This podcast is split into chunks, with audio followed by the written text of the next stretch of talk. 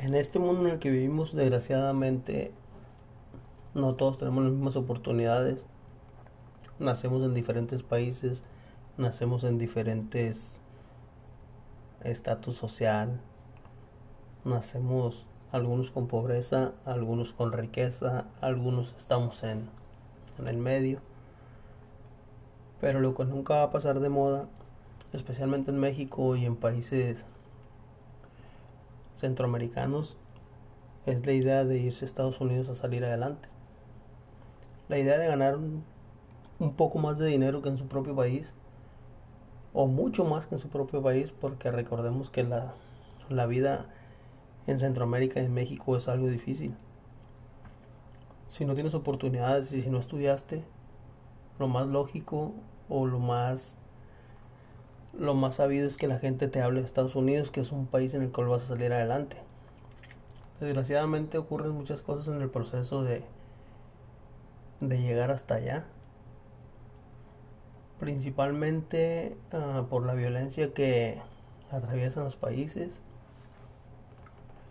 uh, los problemas económicos que no tienes cómo viajar, los problemas en que te enfrentas en todos los días de camino. Estando preso conocí un muchacho llamado Héctor. Héctor vivía en una ciudad llamada Culiacán, Sinaloa, en México.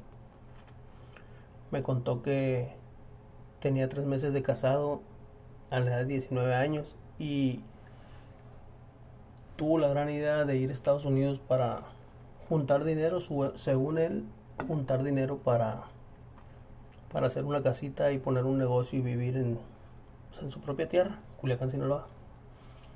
Platicando con su esposa, que ya tenía tres meses de embarazo, le dijo que solamente iría a probar suerte y solamente duraría de dos a tres años y regresaría. Que con el favor de Dios regresaría con una casa construida y con dinero para poner un negocio. Desgraciadamente no fue así porque en Estados Unidos Uh, principalmente para llegar a la frontera son muchísimos obstáculos. Cuando eres mexicano no es tanto, porque solamente se agarraron o tener el pasaje de un, de un camión que te lleve a la frontera. Pero últimamente no está siendo tan fácil como antes porque la violencia se ha apoderado mucho de las fronteras. Y ahora la gente la agarra contra gente inocente. Antes no, antes era nada más gente que andaba mal contra gente que andaba mal.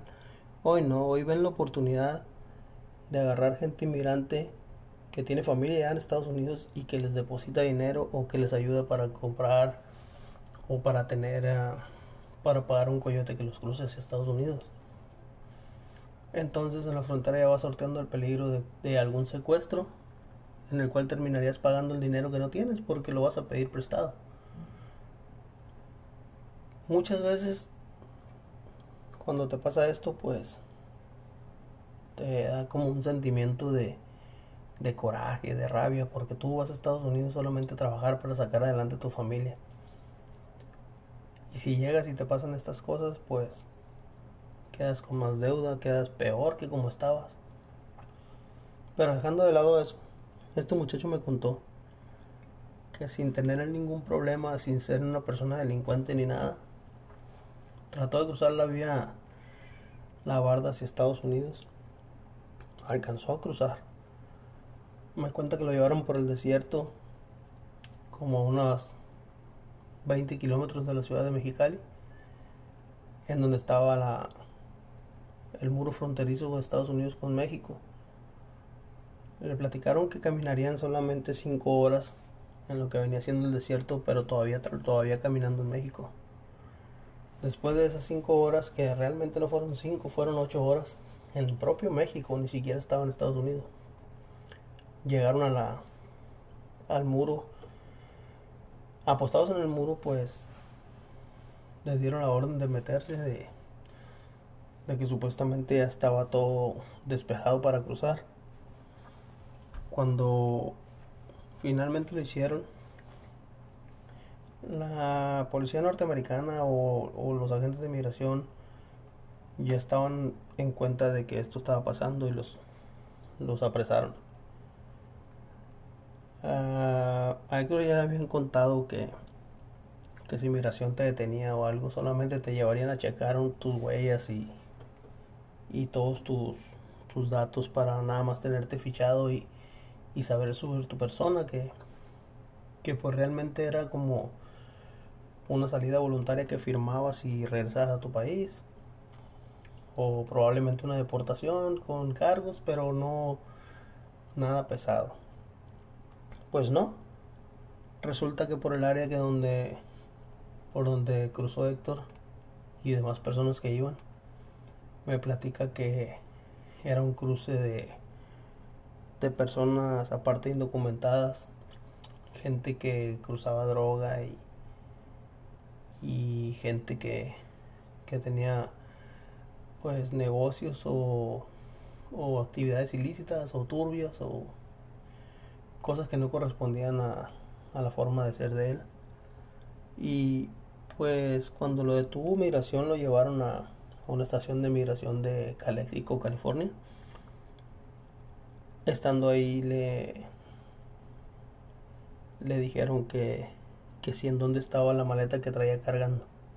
A lo cual él les contestó que no tenía ninguna maleta y migración aferrados o, o este en su papel de que ellos sabían que él venía con droga lo encerraron tres días en lo que lo tenían en interrogatorios diario grabaciones en video grabaciones en, en con teléfonos celulares ah, lo hacían firmar papeles que no tenía que firmar entonces cuando él estaba en detención de Calexico, California, llegó una patrulla de traslados por él.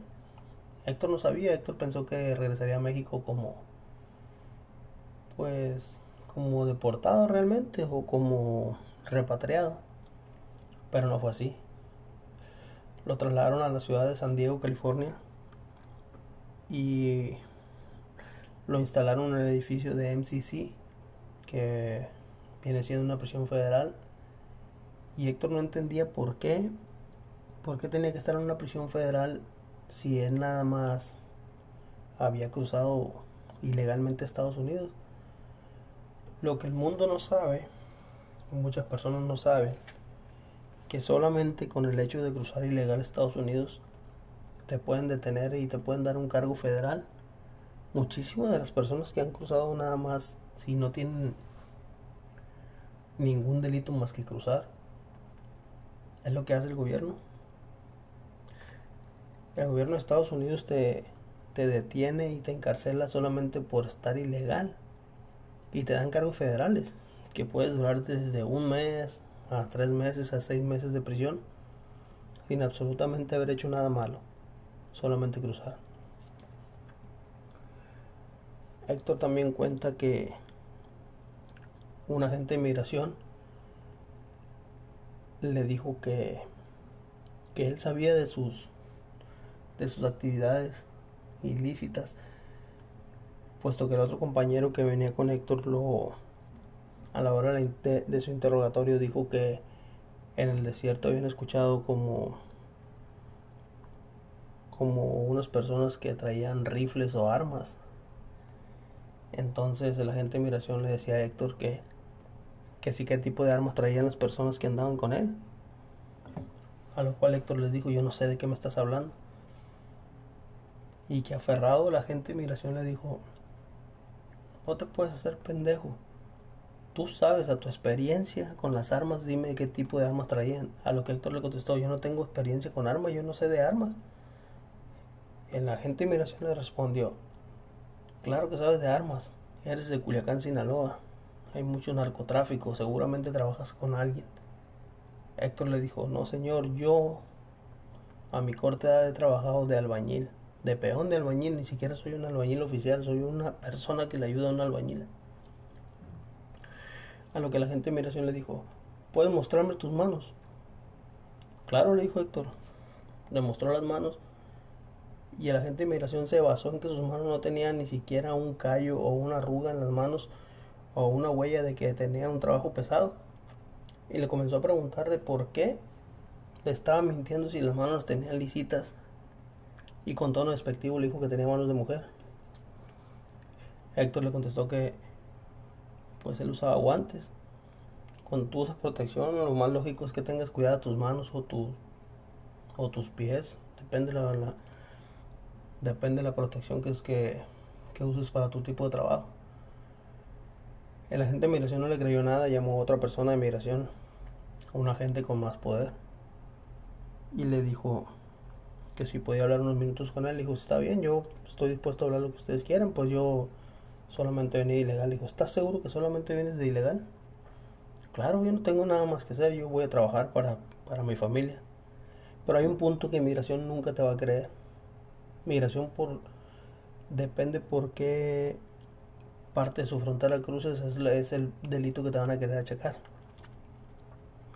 Este agente le dijo, espero que me estés diciendo la verdad, te voy a dejar una hora y voy a regresar y quiero que para esa hora cuando yo regrese me tenga la respuesta correcta, la respuesta que yo quiero.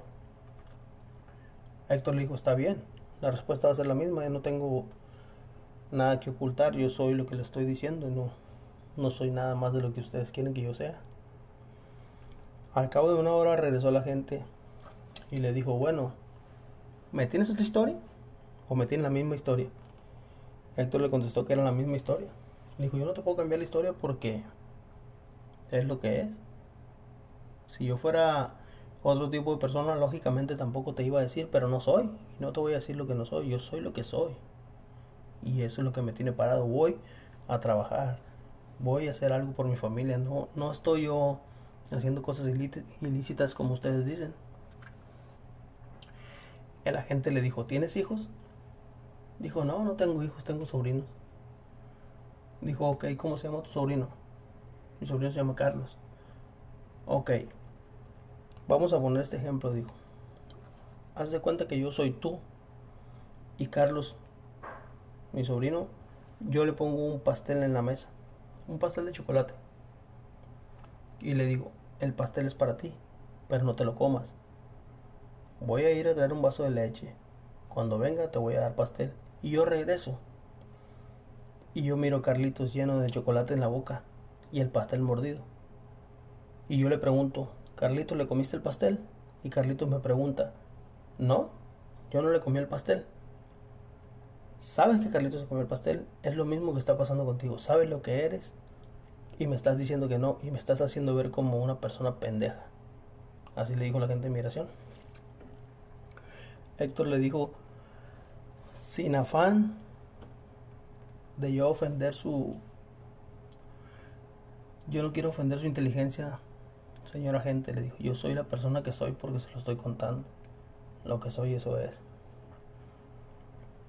El agente de migración le dijo, sabes que tienes una declaración firmada por una a otra persona de migración le firmaste que tú eras un coyote, que tú traías gente y que tú traías droga. Y le dijo, yo no pude haber firmado eso. Claro que sí lo firmaste, aquí está. Y dijo, ¿puedo ver el papel? Claro, le dijo la gente, le enseñó el papel. Y efectivamente estaba firmado un papel. Héctor se acordó que el, otro agente de migración, el que le había hablado en tono despectivo, le dijo que firmara unos papeles que porque ya se iba de salida voluntaria. Y él los firmó. Y no, no firmó la salida voluntaria. Lo que firmó fue su, su declaración de que sí había sido él la persona que traía gente ilegal y que traía droga. Entonces, el segundo agente, la gente de San Diego, lo entendió. Y le dijo, no te entiendo, como estas cosas pasan, dijo. Muchos agentes le tienen coraje a personas y tú la verdad tienes una, un semblante no de buena persona. Dice, tal vez lo eres porque, no sé por qué, pero te creo. Pero hay agentes que no, no lo creen. Y desgraciadamente te vamos a tener que dar a, arresto aquí en la ciudad de San Diego. Lo cual Héctor dijo, bueno, pero, pero ¿qué va a pasar? O sea, vas a encierro, pero ¿cuánto tiempo? Eso no lo sé. Vas a ir a las, a las celdas de MCC y vas a estar esperando tu sentencia. Probablemente te llamen en el siguiente día o dos o tres días y verán tu caso, te darán un abogado y el, y el abogado va a pelear por ti y a lo que tú le platiques al abogado y lo como el abogado sea, él va a ser el encargado de hacer que, que no dures mucho en prisión. Héctor se quedó pensando que una de las cosas que le habían dicho amigos de él era que no valía la pena ir a Estados Unidos porque en el momento que tú estás mal o en una situación así, uh, todo el mundo te abandona. Te abandona hasta la suerte.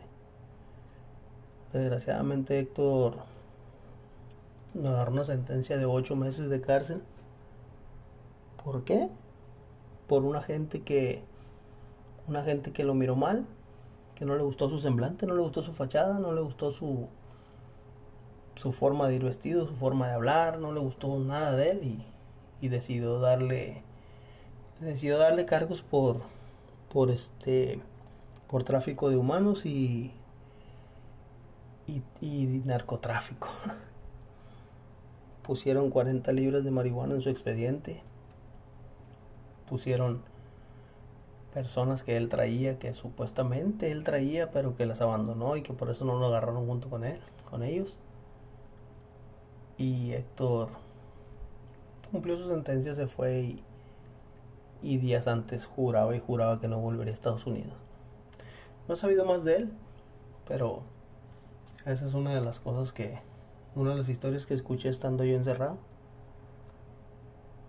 Muchas veces las personas, entre los mismos humanos nos hacemos daño, pero cuando es una gente de, de cualquiera, de cualquier, este, un policía, un agente de migración, un, hasta un guardia de seguridad, que tienen un poco de poder para detenerte y quitarte la libertad.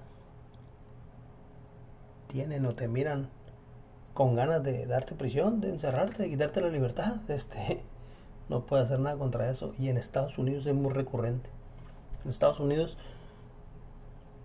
con solo el hecho de ser latino de no caerle bien a una gente, puedes perder tu libertad en segundos. Y más que nada, esa historia me, me puso mal porque era un muchacho que venía a, lograr metas. O sea, hizo una meta de, de construir una casa y de tener un negocio para salir adelante y que y que pues la verdad este le truncaran esos sueños más porque por ganas de una gente lo más triste de todo que el agente de migración ni siquiera americano era. O sea, era americano porque tal vez nació en Estados Unidos, pero pero traía raíces latinas y desgraciadamente ellos son los peores.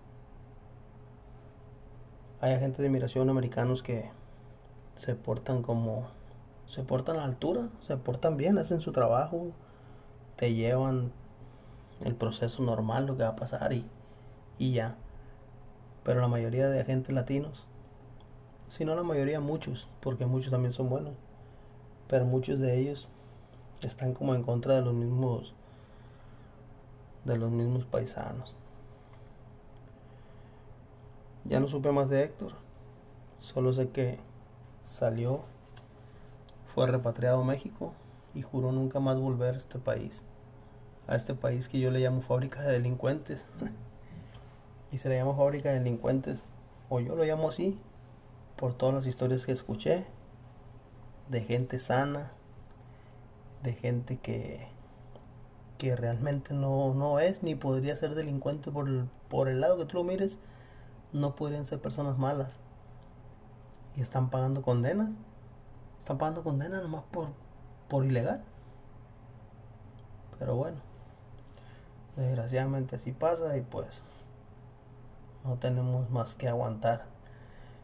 Si el riesgo por venir a Estados Unidos o por ir a Estados Unidos muchas de las veces es estar encerrado o saber que te van a encerrar, pero aún así tienes el valor de ir. Suerte, suerte y ojalá no te toque estar en los zapatos de Héctor, porque creo que sería muy feo. Hasta luego.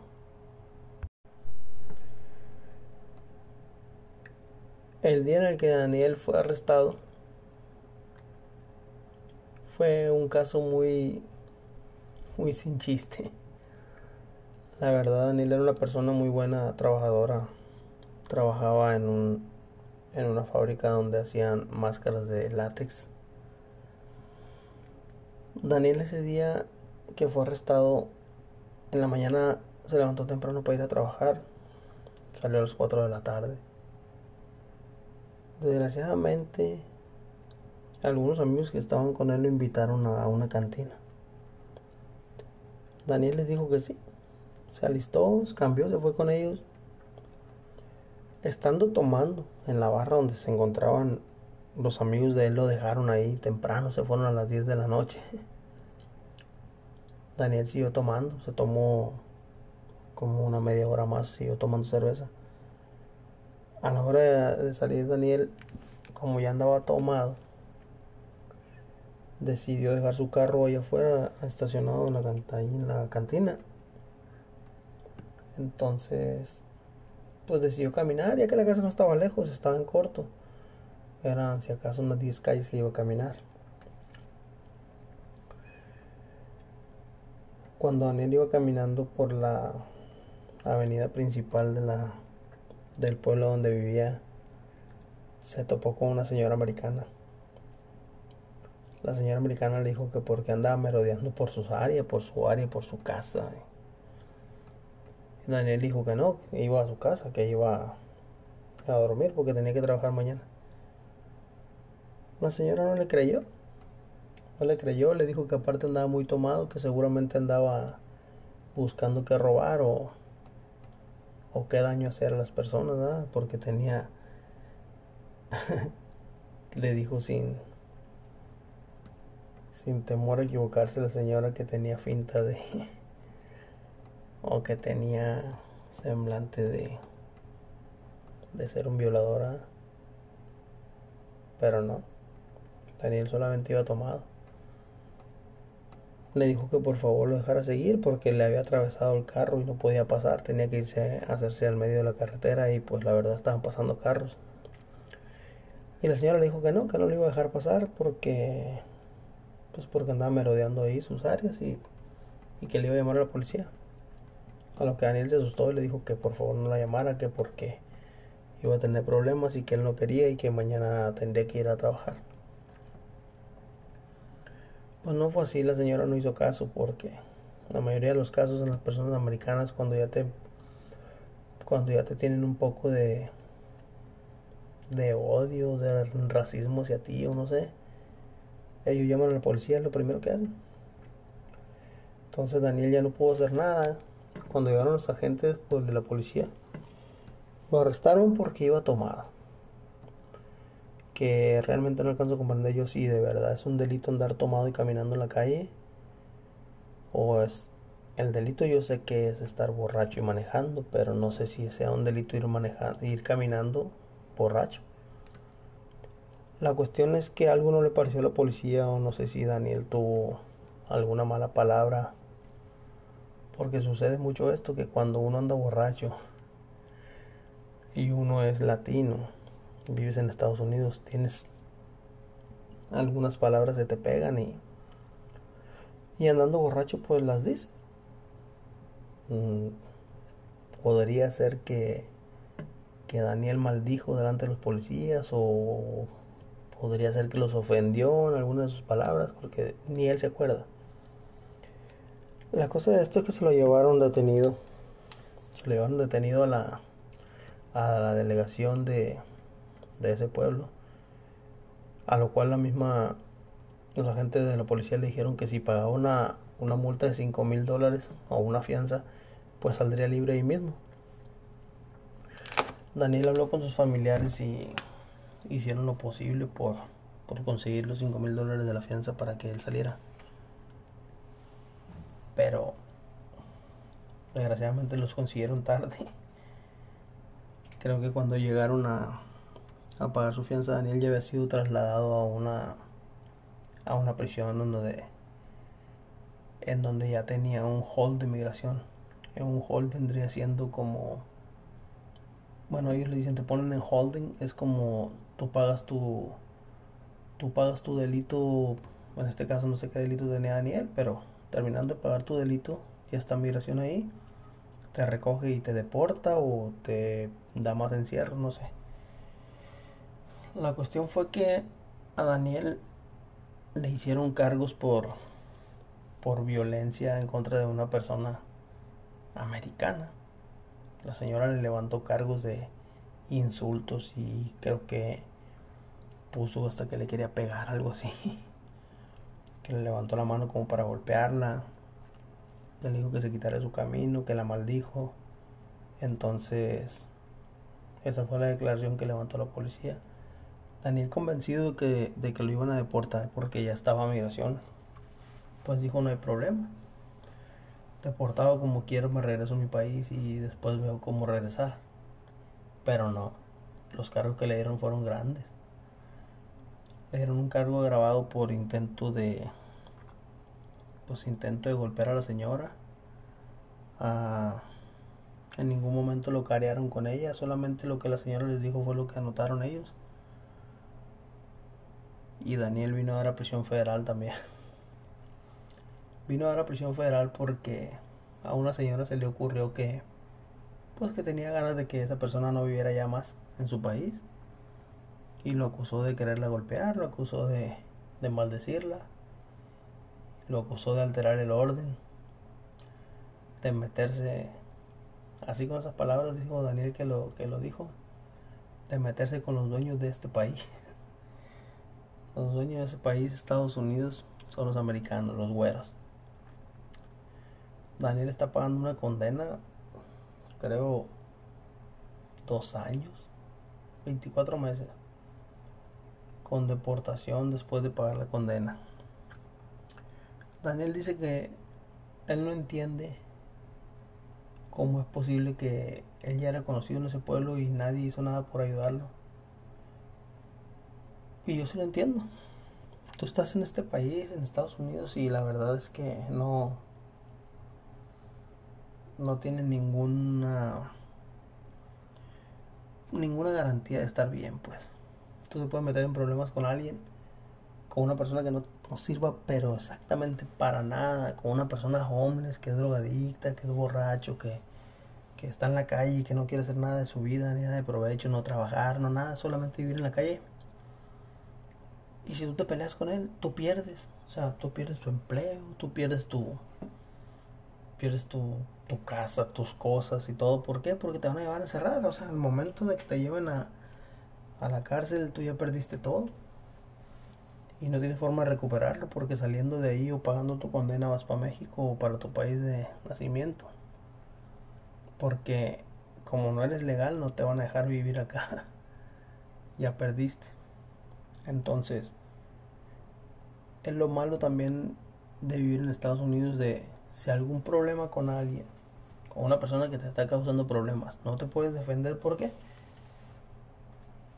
Porque vas a perder todo por eso, entonces vas a tener que ir por la vida agachando la cabeza. Si no estás preparado para vivir así en un país que no es el tuyo, no vengas. No vengas porque vas a terminar en la cárcel con delitos, sin nada, sin nada, porque supuestamente es tus pertenencias, lo que tienes en tu ropa, cuando te agarran así, traigas dinero, sales sin nada. Te dan una tarjeta con la que tú supuestamente puedes sacar tu dinero, pero no lo vas a recuperar. Eso es, eso es así. La gente que se queda en tu casa, sean tus amigos, tu familia, lo que sea, no van a cuidar de tus cosas. Si tienes un carro, el carro se va a quedar. Va a quedar ahí. Si tenías dinero, el dinero se va a gastar. Si tenías joyas, las van a vender. Si tenías ropa, la van a regalar, la van a tirar, va a ser estorbo en tu closet todo lo que tengas, todo lo que tengas, se va a ir a la basura. ¿Por qué? Porque a las personas no les interesa lo que te pase. Si te pasó algo, ellos qué van a decir? ¿Te pasó? Por pendejo. Es una mala palabra, pero es una palabra que define muy bien a la gente tonta. Y la gente la usa como por ofender. ¿Por qué? Porque eres un pendejo. Al momento de estar encerrado me platicó Daniel que nunca en su vida con palabras de él, dice, nunca en mi perra vida vuelvo a pisar este país. Porque la verdad que estoy pagando una condena injustamente. Una condena por una persona que ni siquiera he mirado ya, ni siquiera se ha parado, ni siquiera me han dejado declarar lo que yo siento, lo que yo hice, lo que, lo que yo estaba haciendo en ese momento. Te lo puedo contar a ti, tú me lo puedes creer. Y si te lo estoy contando es porque así bueno, porque yo estoy inventando nada. Pero los jueces y los abogados, si no les caes bien, no le caes bien y te van a dar la condena que ellos piensan que te mereces. Aún así no hayas hecho nada. Hay muchas formas de salvarte en Estados Unidos porque todos los, en todas partes hay cámaras. Las cámaras que pueden ver pueden ver los, las injusticias que están haciendo hacia ti. Pero desgraciadamente me tocó un camino en el que no había ni una sola cámara. Entonces mi palabra, mi palabra de mexicano humilde, mi palabra de mexicano, sin papeles, ilegal en Estados Unidos, contra la palabra de una americana, que seguramente es una americana borracha también, que ese día me agarró de malas, o la agarré de malas, y sacar su frustración fue eso pelear conmigo, dice Daniel. Pues Daniel dice que no regresa a Estados Unidos. Que esta fábrica de delincuentes, así la llamo yo y así lo comenté, dice que es una fábrica de delincuentes exactamente porque a todos tiros te hacen delincuente. Por más bien que quiera llevar tu vida, no se puede porque esta gente no, no respeta los derechos humanos y en realidad no respetan los derechos humanos. Porque si hubiera derechos humanos, primero, antes de encerrarte, te investigan. No. Si tú eres una persona latino, me ha tocado vivirlo, te encierran todo el día. Toda la noche te están levantando para firma un papel, te mandan a dormir y no te dejan cerrar los ojos cuando firma otro papel. Y te tienen toda la noche batallando, batallando. Si les das mala espina, si no les gusta tu forma de vestir, tu forma de cómo te miras, te meten a un cuartito chico donde tú solo te estás torturando tu mente porque pues es lo que ellos quieren. No puedes hacer nada. Te hacen por todos lados que te fastidie de todo hasta que les digas que sí, que tú eres el malo, que tú hiciste esto, que tú hiciste lo otro, para que tú ya estás enfadado, ya te quieres ir. Y lo que hacen es eso, meterte presión. Tienen la idea tonta que muchas personas ya lo sabemos todo el tiempo te mandan dos agentes. Esto es como una película, pero no es así. Todo el tiempo ya sabe uno cómo es el rollo. Te mandan dos agentes. Uno es el culero. Uno es el agente cagazón, el que te está presionando que tú fuiste, que dime la verdad y que no sé qué, que te vamos a dar 10 años de cárcel, te vamos a dar 20 y, y que de aquí no vas a volver a salir y que por qué le pegaste a la señora y que tú sabes que todo eso es mentira, te está diciendo para que te enfades y les digas algo que ellos quieren escuchar, aunque no sea verdad, ellos quieren escuchar que tú les digas que sí, que tú fuiste. Se va, hace su cara enojado que supuestamente Dios, él sabe todo que lo que tú eres y no se lo quieres decir, se va enojado y ya viene el buena gente. Y te dice, habla con nosotros, dime la verdad, no te va a pasar nada, estamos aquí para ayudarte. O sea, ese es el jueguito de los agentes de Estados Unidos. Siempre te mandan uno culero y uno buena gente. Pero a ninguno de los dos le importas. Es solamente para, para jugar con tu mente y les digas lo que ellos quieren saber. Realmente no haces nada, no le haces daño a nadie. Y de todas maneras, de todas maneras te encierran. Te encierran, te dan tiempo de cárcel, que para mí el tiempo que te dan de cárcel es, es perder tiempo de tu vida, que es lo peor que te puede pasar es lo peor que le puede pasar a un ser humano que es trabajador y que está honestamente en la vida y, que quiere salir adelante. Porque si tú te traes un sueño, tú traes un sueño a corto o largo plazo, lo que tú quieras, tres días que te quiten, tres días de encierro, un año, dos años, tres años, cinco años, lo que sea, es pura pérdida de tiempo, estás perdiendo tu tiempo, estás perdiendo tu vida. Es tiempo desperdiciado. En la cárcel no haces nada. Estás nomás esperando que pasen los días, los días contando el día que vas a salir. Y cuando eres inocente, pues te amargas más, pues, o sea, uno sabe que cuando la debe, pues la pagas y pues ni modo es lo que toca. Pero cuando eres inocente, cuando no hiciste nada, no entiendo yo la manera de trabajar de Estados Unidos. O sea, los entiendo. Si no nos quieren, si no te quieren por ilegal, ok, agárrenme y mándenme a México, mándenme a mi país. ¿Qué tiene? Pero ¿para qué me encierran?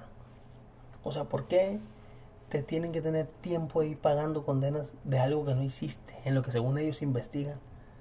Ha habido veces que tienes una corte en una fecha y llega tu día de corte y te dicen que la pospusieron para otra semana. Ok, está pospuesta y tú te quedas, ok, otra semana aquí sin saber qué va a pasar conmigo. Pasa el tiempo, pasa el tiempo. Duras cuatro meses y el juez te da 60 días de cárcel. Ya ya tienes 120 días. Ok, los otros días los voy a abonar para la otra que me agarren o, o cómo va a ser ahí. Porque yo ya perdí 120 días de mi vida nomás por estar encerrado por algo que no hice. Desgraciadamente sí se maneja este cochinero de, de país con la gente que no tiene papeles. Te encierran. Si es una persona americana o un nacido en Estados Unidos, lo encierran y le dan todas las comodidades del mundo en, en, la cuestión de, de, ok, te vamos a dar oportunidad de esto, te vamos a dar, tiene, o sea, para todo tienen tratos con ellos para tenerlos afuera y, y no sé si para estar cometiendo más delito, para tener trabajo, la policía o no sé, pero hacen las cosas de una manera en la que en la que uno, uno se agüita porque si uno no hizo nada, ¿por qué estás pagando cárcel? O sea, no puedes estar pagando cárcel si no hiciste nada. No sé quién lo dijo o alguien lo habrá dicho. De que el cuerpo es libre y, es libre de ir a donde sea. Mientras sea bueno, mientras no hagas nada, tienes que ser libre. Tienes que ser libre porque no es justo que te tengan encerrado porque no es porque ellos quieran. Y esto es, así es. Es una fábrica de delincuentes aquí, siempre lo voy a decir, siempre lo he dicho. Si tú no tienes ningún delito ni nada, ellos con mucho gusto te dan tu número federal. Tú tienes un número federal y eres un número más para la prisión. Gente que gente que no ha hecho nada realmente están pagando condenas que ni te imaginas. Conozco señores que están pagando condenas por traer una pistola de juguete, jugando y tocó la mala suerte que la policía llegó y lo arrestó. O sea, la policía lo miró que traía una pistola de juguete y gracias a Dios no le dispararon porque tiene la maña, tiene la mala maña la policía de dispararle a la gente por creer que traes una pistola. Al señor pues levantó las manos, trae una pistola de juguete, una baby gun, una pistola bebé y la policía lo arrestó y está pagando cárcel por andar armado. O sea, no hay de dar su declaración, nomás lo encerraron, que por andar armado dieron el reporte de policía. Ok, está en la cárcel. ¿Por qué? Porque estaba, supuestamente está armado, es el papel que dice ahorita, supuestamente. Ahora, están investigando cómo era la pistola o qué pistola era. Dice, ok, me están investigando. Está bien. Yo les digo, es una pistola de juguete que compré en la tienda para mi hijo. La agarré, estaba jugando con ella. Pasó la policía. Me detuvieron, estoy pagando por andar armado. Y esas son las cosas que pasan, pues es cuando uno no, no entiende, no entiende el sistema. Pinche sistema cochinero de Estados Unidos. El sistema de prisiones, el sistema policial, en el que muchas veces estás pagando condenas de okis, no sirve para nada.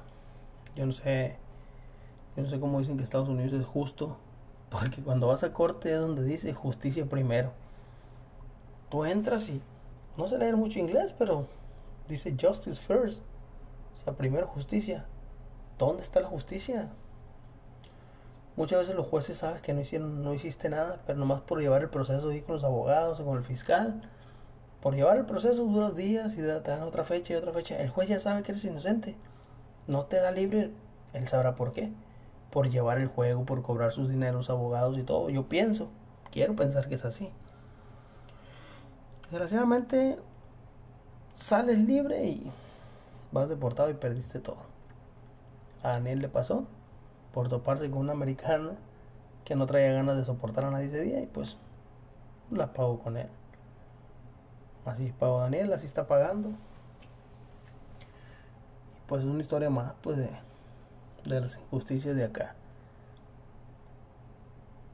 Trataré de subir otra pues no soy muy bueno explicando las cosas, pero me gustaría compartir todo lo que me compartieron ahí estando en prisión. Son muchas cosas. Serían muchos episodios y no acabaría porque como no hay nada que hacer en prisión, lo que haces es platicar. Y en las pláticas siempre va el por qué viniste a dar acá. Y muchas de las personas que vinieron a dar acá es, o fue, día gratis. Solamente por ser ilegal. Como digo, si quieres venir a Estados Unidos, ponte en la cabeza, todo eso vas a pasar. Que puedes andar bien, bien, lo mejor posible, bien encaminadito por la vía bien. Y por alguna circunstancia de algún americano que no le caes bien, o un policía de mala leche, vas a caer arrestado, vas a caer a prisión y irás deportado a tu país. Bye.